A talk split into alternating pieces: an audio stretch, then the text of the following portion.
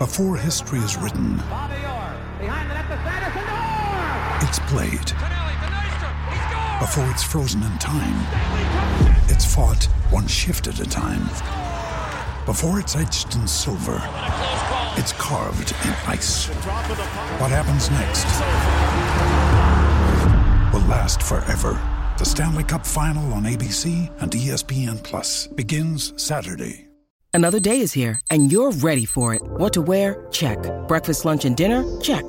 Planning for what's next and how to save for it? That's where Bank of America can help.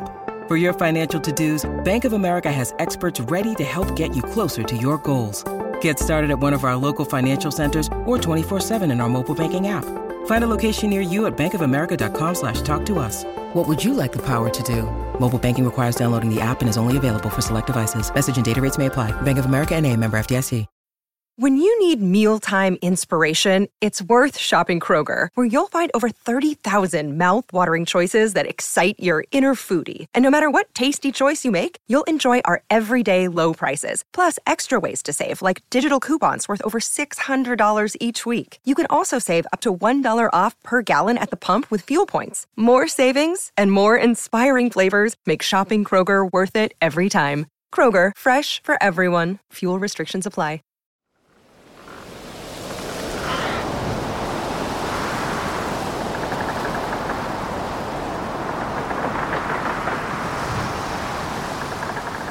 Hello, no introductory music today, just the sound of the wind and rain howling across the UK this morning.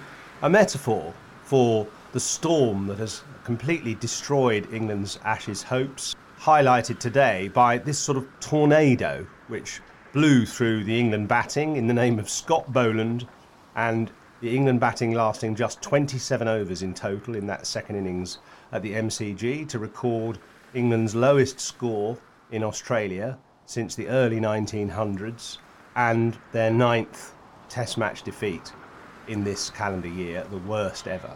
So, Simon, not a good start to a podcast, really, is it?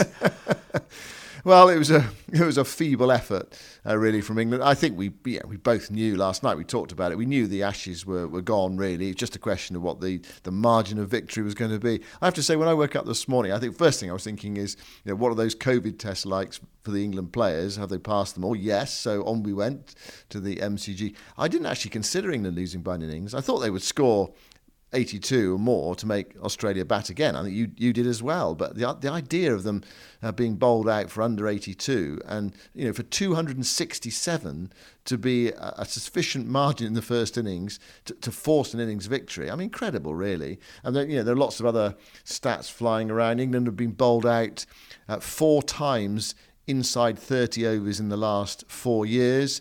In the previous 114 years, they've been bowled out four times in under 30 overs. It was the shortest Test match in Australia since 1950, 180.4 overs. I mean, there, there are lots of stats. The, the 54 ducks, uh, which is uh, in, a, in a calendar year, which equals the record, um, and and those um, defeats in a year, ninth defeat, uh, that actually equals a record. It's Bangladesh in 2003. They lost uh, nine Test matches. But it was a really dispiriting day for England. Obviously, a great day for Australia, and that their supporters turned out. They knew they were going to win the Ashes today, I think, and you know they were celebrated with Scott Boland. I mean, what an incredible day for a man who, you know, two days ago was probably just happy to win his first Test cap. Of course, he wanted to perform well. He wanted to take a wicket or two, take a few catches, score some runs if he possibly can. But to take six for seven, I mean, they they were just incredible figures. Have you ever had figures like that in your career? So, you know, so few runs, so few runs for so wickets. Yeah, yeah, I, I, I extraordinary. Um, actually, I, I once, um, I once took nine for eighteen, but it was against a, a, an Oxford University college, and the last man refused to bat, and the pitch was appalling. So, I don't think it's really a, a fair thing, but. I mean, it is extraordinary, six seven. I mean, Scott Boland, looking at him uh, after play, he was walking around the MCG in a bit of a daze, uh, imagining it was a dream, really, because it was a dream. It, it, it, it, was a fantasy taking wickets like that so easily. Of course, it will never be easy, as easy again. He probably bowled better um, for less reward, actually. Uh, I mean, he bowled well. He bowled well, but it was one of those occasions where every ball that he bowled did a little bit off the pitch, and enough of them were in the business area to take the edge or get through between bat and pad, and he got the verdicts. You know, there, there, there were a couple of, well, one very marginal LBW decision to Jonny Bairstow, sort of brushing the varnish on the top of the bails, as was the case with David Malan earlier on the, the day before as well.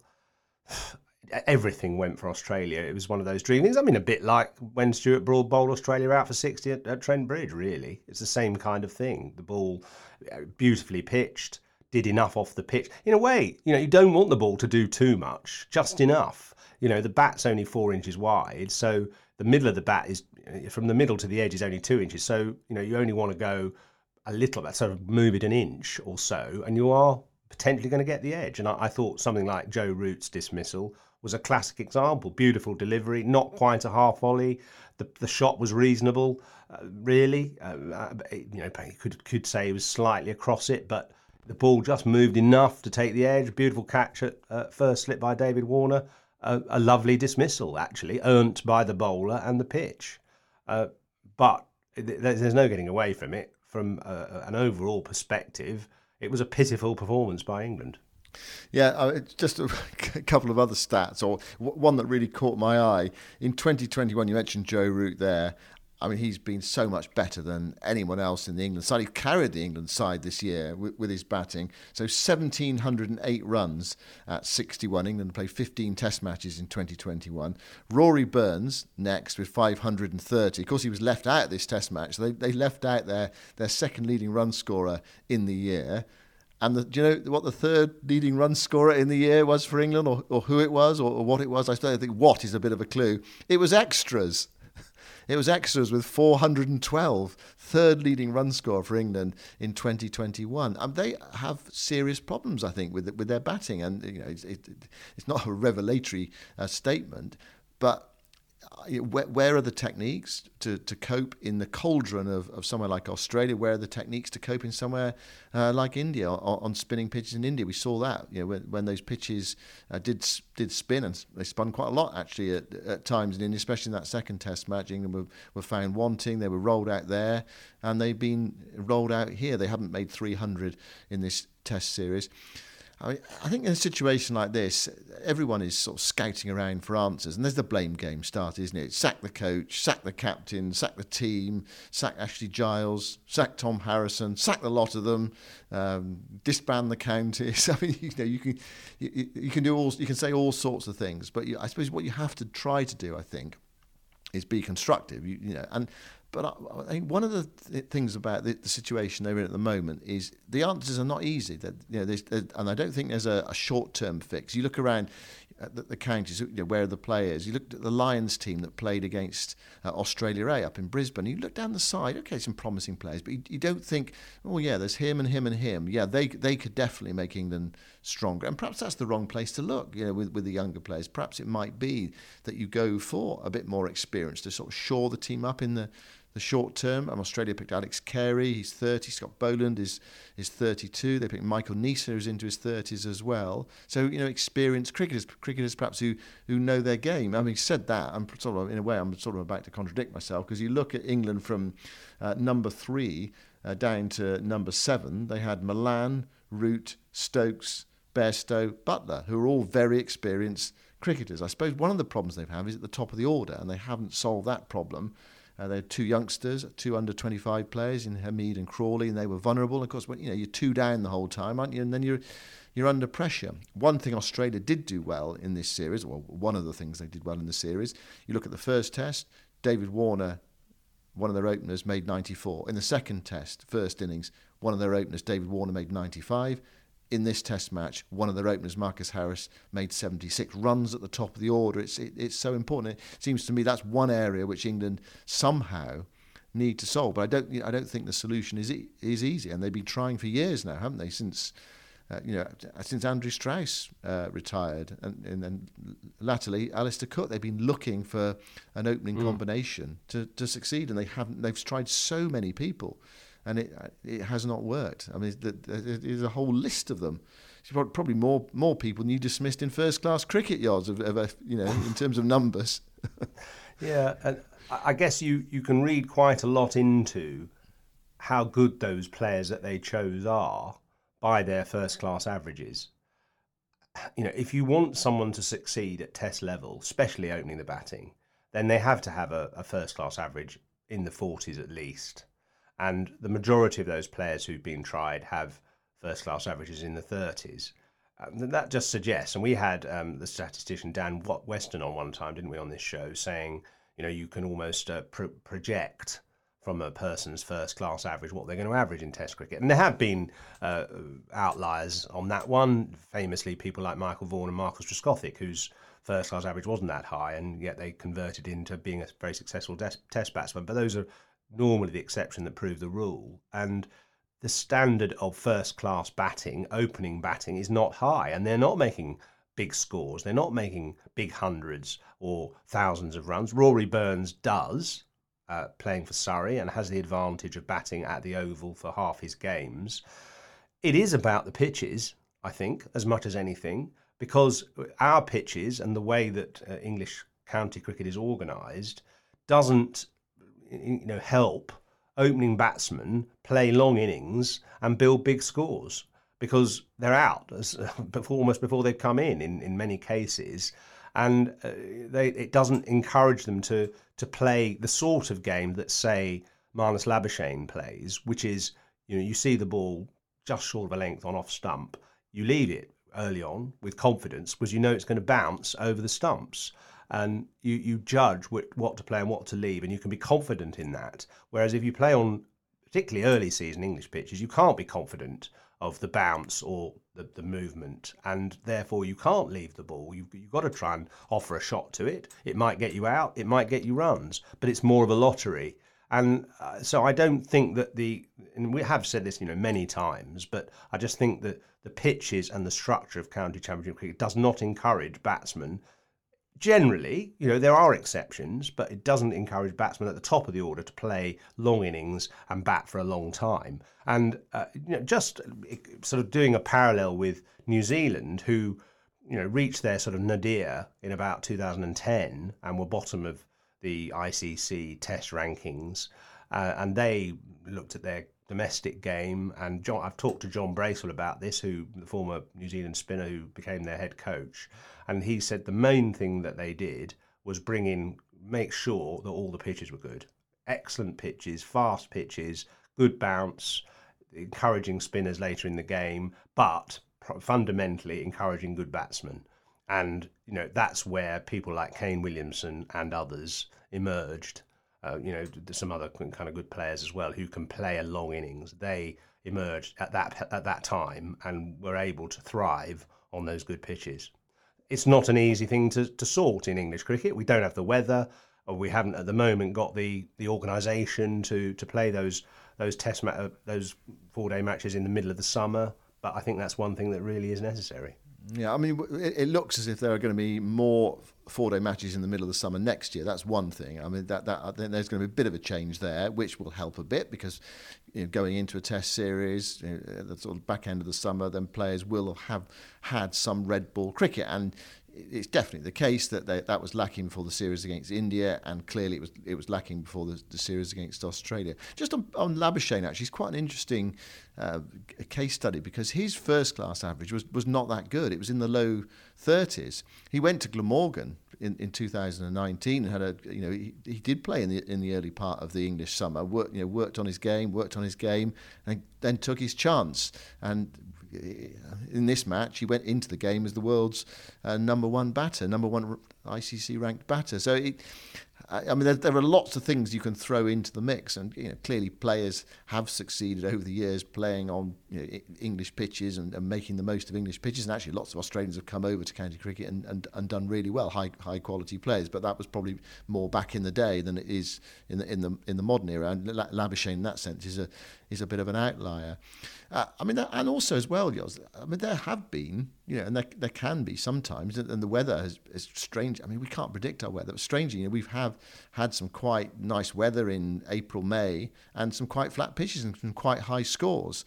I suppose it's that sort of consistency, isn't it? And you know, a lot of people will say, it's all about white ball cricket. And I think there has been an emphasis on on white ball cricket, definitely. And mm. there are rich, yeah. you know, there are there are money to be made in them. They're white ball hills, aren't there? That, that, and for younger players, you think, well, yeah, I'll play a few decent innings in in the blast or in the hundred or whatever, and that, that'll get me a contract somewhere else and a contract somewhere else. You can make money, and and it is enticing. And so you what you it seems to me what you need to do is to persuade or have a system somehow where uh, younger players a their techniques are strong and they're you know they're well coached at a young age, so they they they have got solid base. And B, almost to incentivize uh, players to to focus on on red ball cricket. I mean that's much easier said than done, and how you actually do it is not that straightforward. But it, it, uh, that seems to be one area that they they could look at. Uh, because mm. you know, inevitably there'll be some soul searching, won't there, after an Ashes series defeat like this? Because people are angry, and you understand it. People are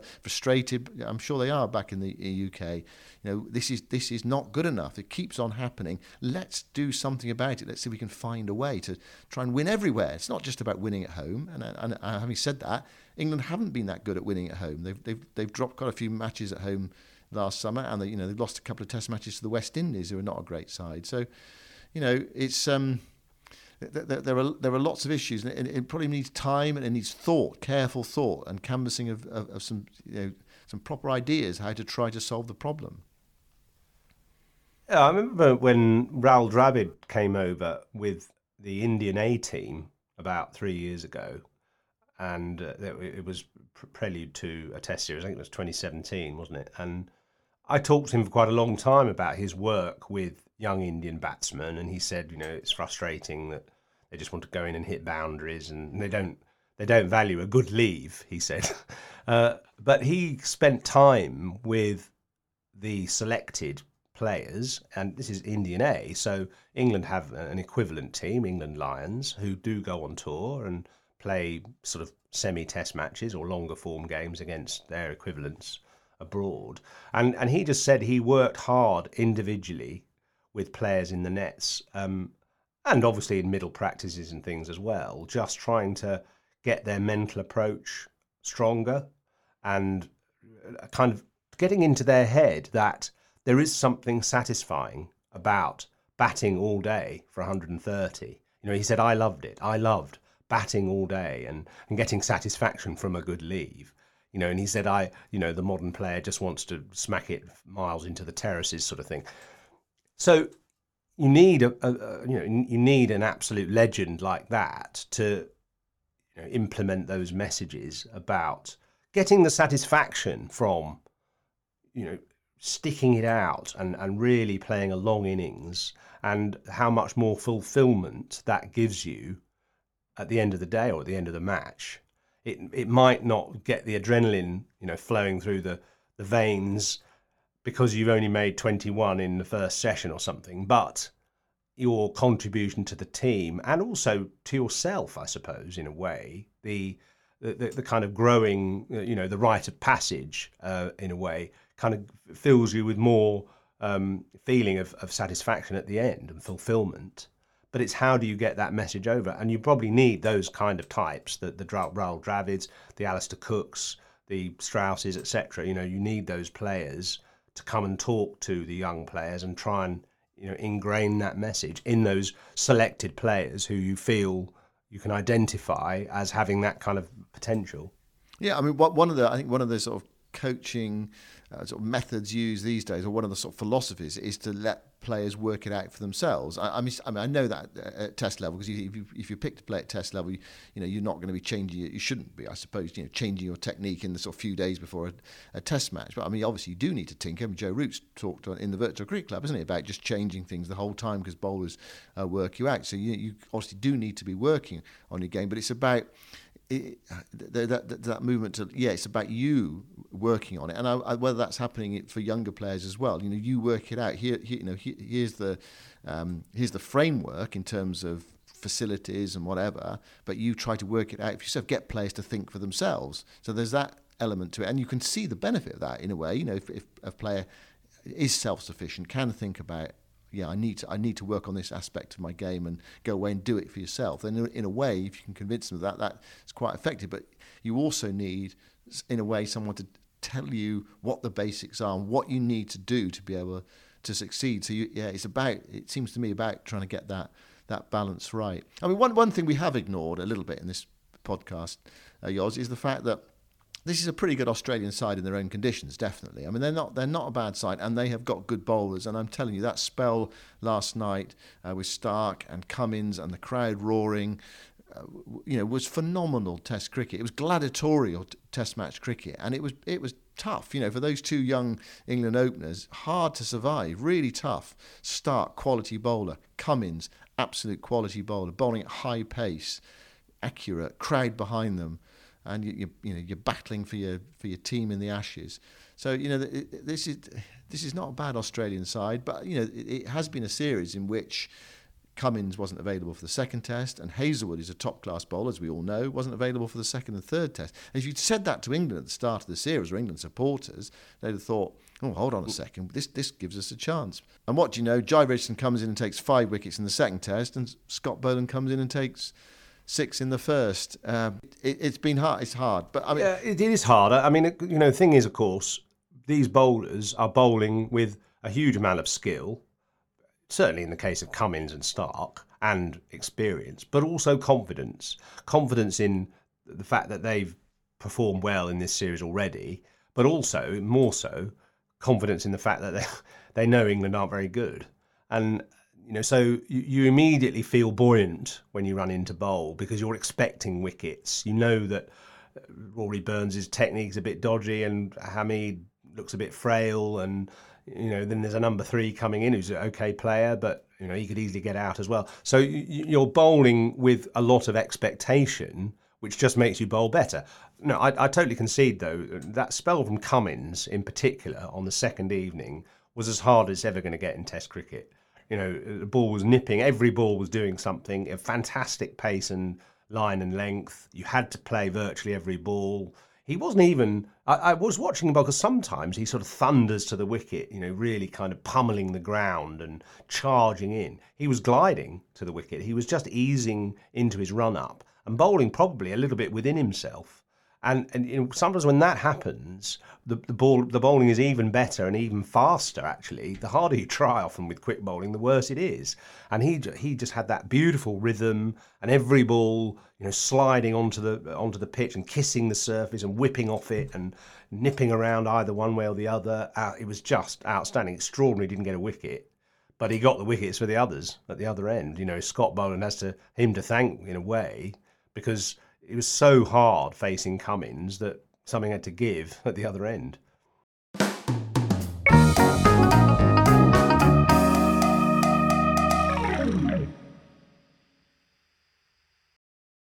So, just on some of the you know, the more nuts and bolts of England's immediate future, and it, you know, we, we in a way we need to keep our powder dry a bit because what what we're going to talk about for the last two Test matches because it could you know, it could be a procession here, but a lot of people saying, and I, and I started off uh, at the start of this podcast talking about this. You know, people saying, "Oh, we need a new captain, we need a new coach, uh, we need a new uh, managing director of, of cricket." Where where do where does Joe Root stand? Do you think? I, I mean, I, I, listened to his post match uh, press conference interviews. Well, his, his, his presentation interview and an interview with uh, Jonathan Agnew on, on, on TMS, and I, I, saw his sort of face on camera, and you know there was the anger after the last Test match. There was that sense of sort of deflation and sadness after today. I mean, it, it, does take it out of you, doesn't it? As being England captain, it, he equalled the, the record number of appearances as England captain in, in this Test match. Uh, is it inevitable? Do you think that he will go at the end of this series? Two more games. He sort of brushed off questions about his his future. That's sort of inevitable because he's sort of in the middle of a tour and there's still two games to go. Do you think it's inevitable that he will stand down after this series? Yeah, I do. Uh, I, I think that uh, there was an air of resignation about him uh, in this Test match and towards the end, anyway. And uh, I just think that he will just feel he's gone as far as he can go in this job, and he needs to give someone else a chance. Uh, and it's not because he's been a terrible captain at all. Uh, he's a fine man. Obviously, had an amazing season with the bat.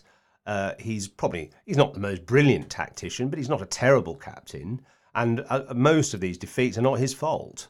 But he must have to accept that he hasn't been able to get the best out of these players for whatever reason and he's tried his absolute best. He's given everything to, to, to the job, and you know, there's only so much a human can take, and you know, he's, he's played three series in Australia now, lost all of them. Obviously, only two as captain. I, yeah, I think you just have to. In the end, it just it wears you down, and you need to refresh and give someone else a chance. Yeah, you actually said at the start of the series, yeah, this series will define my captaincy. Well, England have lost 3 0. They've been thumped. They have, they've been absolutely thumped in three test matches out here. So if Root does go, who's who's next in line? People are saying no, it can't be Ben Stokes, but he's the vice captain. So you know, you you would assume that that is where it's going to go next. I heard uh, you know, people saying you know, potentially Rory Burns, but he does captain at Surrey, but. Is he certain of his place in the side? Where he's left out here, he's in his early 30s. That doesn't necessarily legislate against him because we were talking earlier about the, perhaps the importance of, of experience. But you know, he is England's second leading run scorer uh, this year, albeit not with a huge number of runs, 513 in, in well, actually in 14 matches for him because he was left out of this game. Uh, but England have done it before where they've given the captaincy to their sort of star all rounders. You think of Ian Botham and Andrew mm. Flintoff, and, mm. it, and, it, hasn't really worked. Um, yeah. So, so what? So what do they do? Is is it is it Stokes because there's no one else, or do they try and create something different, or find someone different? Yeah, I, I think you can overthink it actually. And uh, you know, I think you said this before we came came into the show today that you know Stokes is the obvious choice, and as vice captain, it would seem odd in a way to suddenly promote somebody else ahead of him. And actually, if you compare Stokes to Botham and Flintoff, I think he's more of a thinking cricketer than either of them. You know, they were both natural, you know, fabulous uh, attacking warrior-like cricketers and whereas Stokes is that, but he's also a thinking cricketer who, you know, does read the game well and studies the game and thinks about the game very deeply. And so I think he would be good. I mean, obviously, part of captaincy is man management, and that is maybe where Root has failed a bit. And I don't know what Stokes would be like uh, as a man manager, but everybody respects him he obviously does speak in team meetings quite a lot, and people say, I don't, you know, I'll give you an example. And in that um, run up to the World Cup final in 2019, there was a, a, a crisis moment when England uh, were about to play India, and they had to win. They'd lost against Sri Lanka and Australia, and if they didn't win their last couple of games, they were out. So it, it became a crunch match that India game at Edgbaston, June the 30th, I think it was.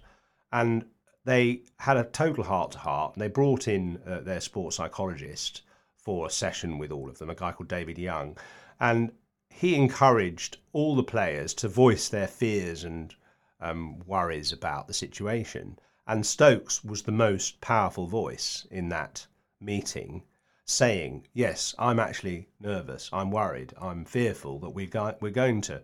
get knocked out here. We're going to play poorly, and we're going out of the World Cup, which we, everyone has tipped us to win. And he was very emotional in his speech, and apparently it created. And I've talked to other players about this. Um, all the players were really moved and affected and invigorated by his speech. That even a person as strong and obviously sort of robust as Stokes was admitting to fear of failure. And I think that actually emboldened the team to then go and play their natural game. And they obviously demolished India and went on to win the World Cup. So, you know, you can see Stokes is an honest man who can speak his mind and uh, has the massive respect of the team. So uh, I think, you know, he is the obvious choice to captain. And um, th- there's an example of uh, one little bit of this Ashes series when he did captain when Root was off the field for what half an hour or something, and that was one of England's best spells when the bowlers pitched the ball up, kept going past the bat. He sort of ordered them, I think, or implored them to, to pitch the ball a bit fuller. They did, and they, you know, th- th- there was a better spell of play for England when Stokes was in charge. Um, so it, all the all the roads point to that being the logical decision. Mm. Uh, what about Chris Silverwood's uh, position as as head coach? Uh, well, I think he's taken on too much. I think you know being lumbered with coaching, being the, effectively the head coach in all three formats, and being the chief selector is just too much for one person. And I think you know, especially Test cricket is so sophisticated now, and uh, you, you you need someone with a lot of experience. You know, so the, the, the people like Andy Flower and Trevor Bayliss and you know Duncan Fletcher, really steeped in cricket all round the world, and in uh, Cup One case anyway, Flower, you know, a fantastic player as well. That does help. If they've got that integrity, that depth of knowledge, that range of understanding, which I think you need in Test cricket. Uh, in one day cricket, you know, white ball cricket, you know, a Silverwood is is probably fine because you know there's a lot of data, there's a lot of strategies and techniques and things which you can sort of. It's kind of simpler in a way, I think, and and you can you know rely on stats a bit more. But with the mental approach required for Test cricket and the intricacies of technique and so on, you need real uh, major figures. And you know, Justin Langer is a great example. You know, what an incredible player he was, what a, a deep thinking man he is. And I'm not saying that Chris Silverwood is not a deep thinking man, but I think you want someone of that stature to be your test match coach to get the best out of the players or help to get the best out of the players. So I would be inclined to think of Silverwood more as a, a white ball coach and find somebody else to be the test match coach.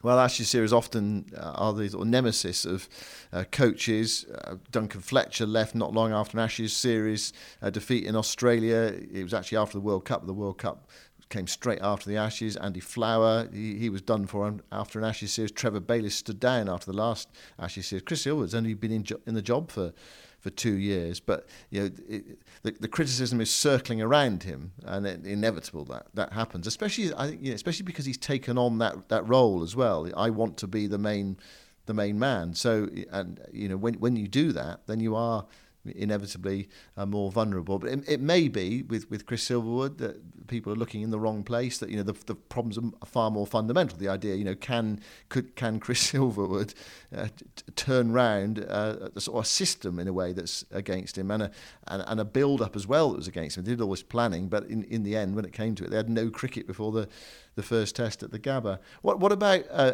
not so much for this series because you've got your 18, haven't you? Your, your 17 or whatever it is uh, in, in, your tour party.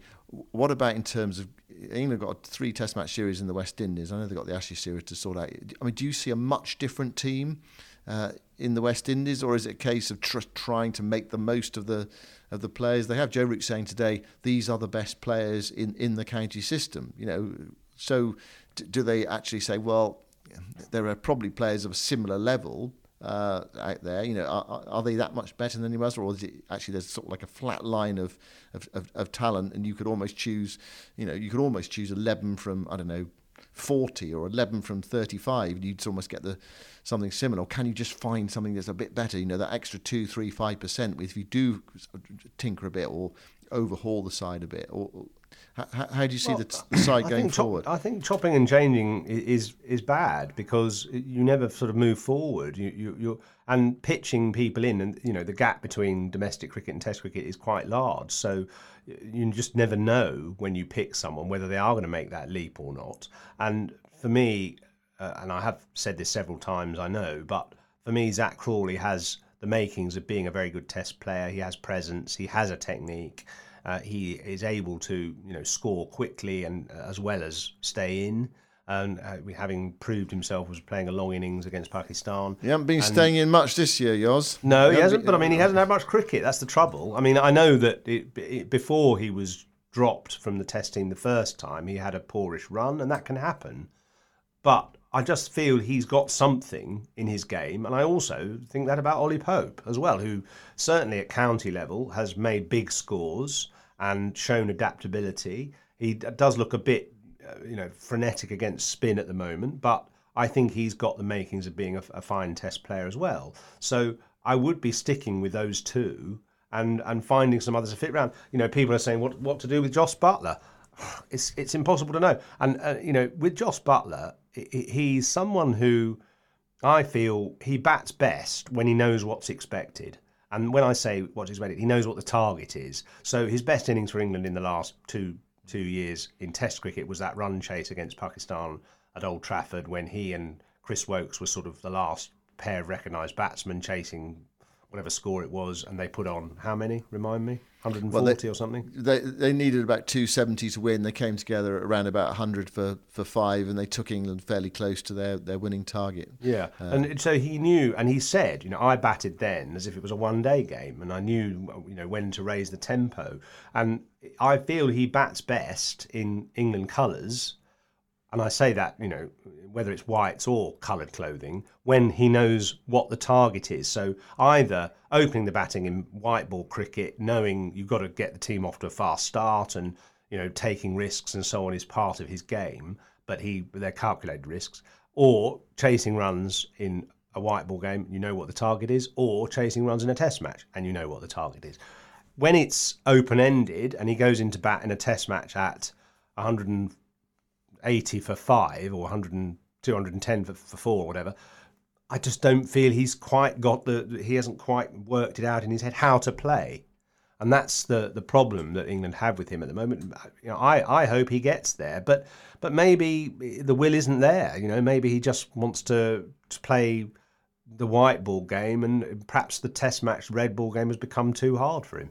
Mm. Mean, it's not uh, um, impossible to, to, see Jos Buttler just focusing on white ball cricket in the future and say, well, that, you know, this tour and no further, it, it, it, could well happen. And you know, as I said, there are a lot. There's often a lot of fallout uh, from an Ashes series. We we've talked over this, Jos, for for half an hour or so. Lots of people out there will have their own ideas and uh, about what changes should happen uh, around the England team and uh, in the game itself. A lot of people saying, yeah, there needs to be a lot more focus on, on red ball cricket as opposed to white ball cricket. of course, there was after the 2015 World Cup when England had such a wretched time in Australia.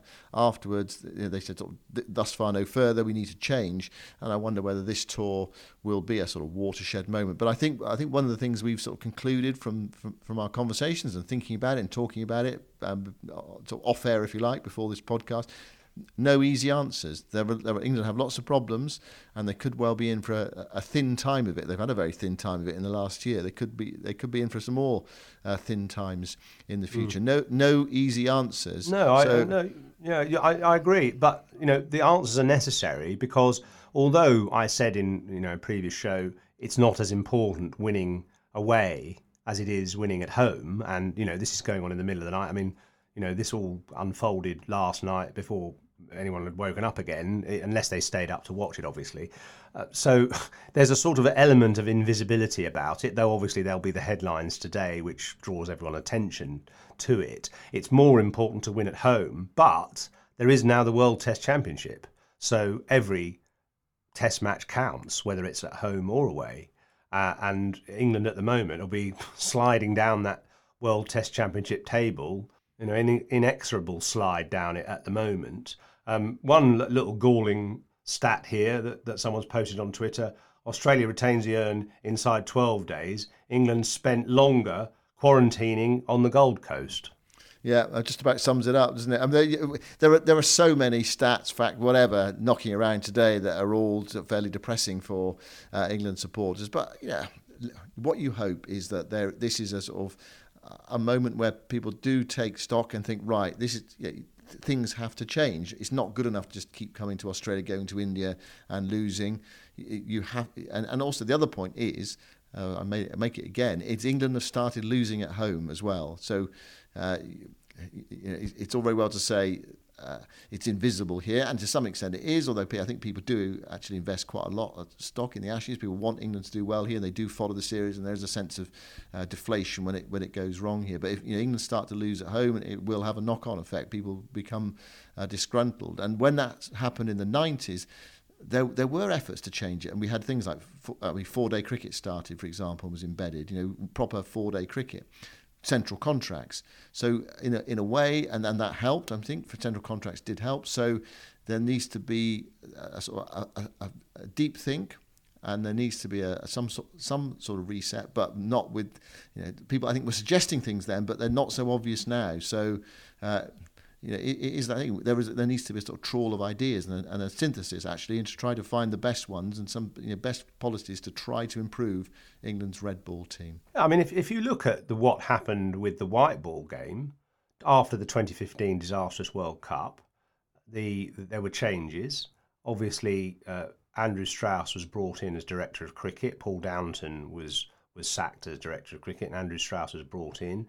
And the first two things he did was appoint Eoin Morgan as captain and p- totally placed his faith in Morgan, and then appointed Trevor Bayliss uh, as coach. They identified someone who had a, a, a very good track record in white ball cricket, and also someone who wanted to uh, put all the um, emphasis and uh, uh, responsibility and authority in the captain as well, rather than a coach who was too intrusive.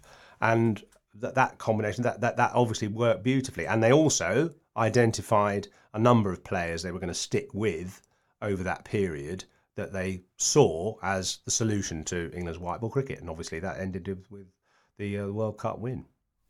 Yeah, I mean that's true, and I think that. But there's one fundamental difference that I see is that England did have that white ball talent, and they did, they needed to harness it and they needed to release it. Whereas I don't. When I look around, I don't see as much red ball talent, and I think that is one of the fundamental problems that somehow or other in the next year or two or three or four or whatever, England need to put an emphasis on nurturing red ball talent. How they do that, it's not as we as we've suggested in this uh, podcast. They're they're not easy answers. Mm. Uh, well, I mean, I'm sorry to, to, that it's also gloomy. Cheer yourself up by looking at our Ashes Heroes NFT collection. Um, NFT are those non fungible tokens, which uh, I know is it's, it's the buzzword for next year the NFT, and you can own a, an Ashes Heroes NFT. And there are so many really interesting characters down the years that have played in Ashes Test from both teams. You'll have forgotten many of them. Uh, you can rekindle your memory with some of them if you go to our ashesheroes.com website and have a look at those great heroes which we've ranked from 100 to 1. Uh, not many of this current England team are in that uh, rankings, uh, but one or two are, obviously Joe Root being one. Uh, so have a look at that actually because it might just, uh, I don't know, cheer you up or make you deflect your, your, your mind from this calamity that's unfolded in Australia.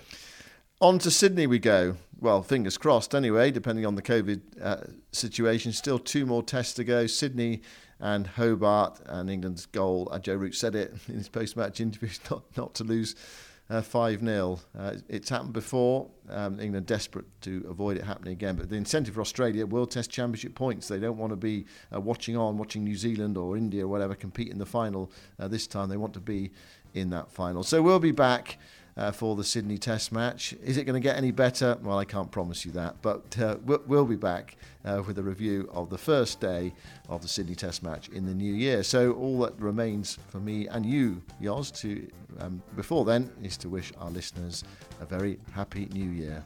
Yes, happy new year to all of you, and thanks very much for listening. Let's look forward to 2022.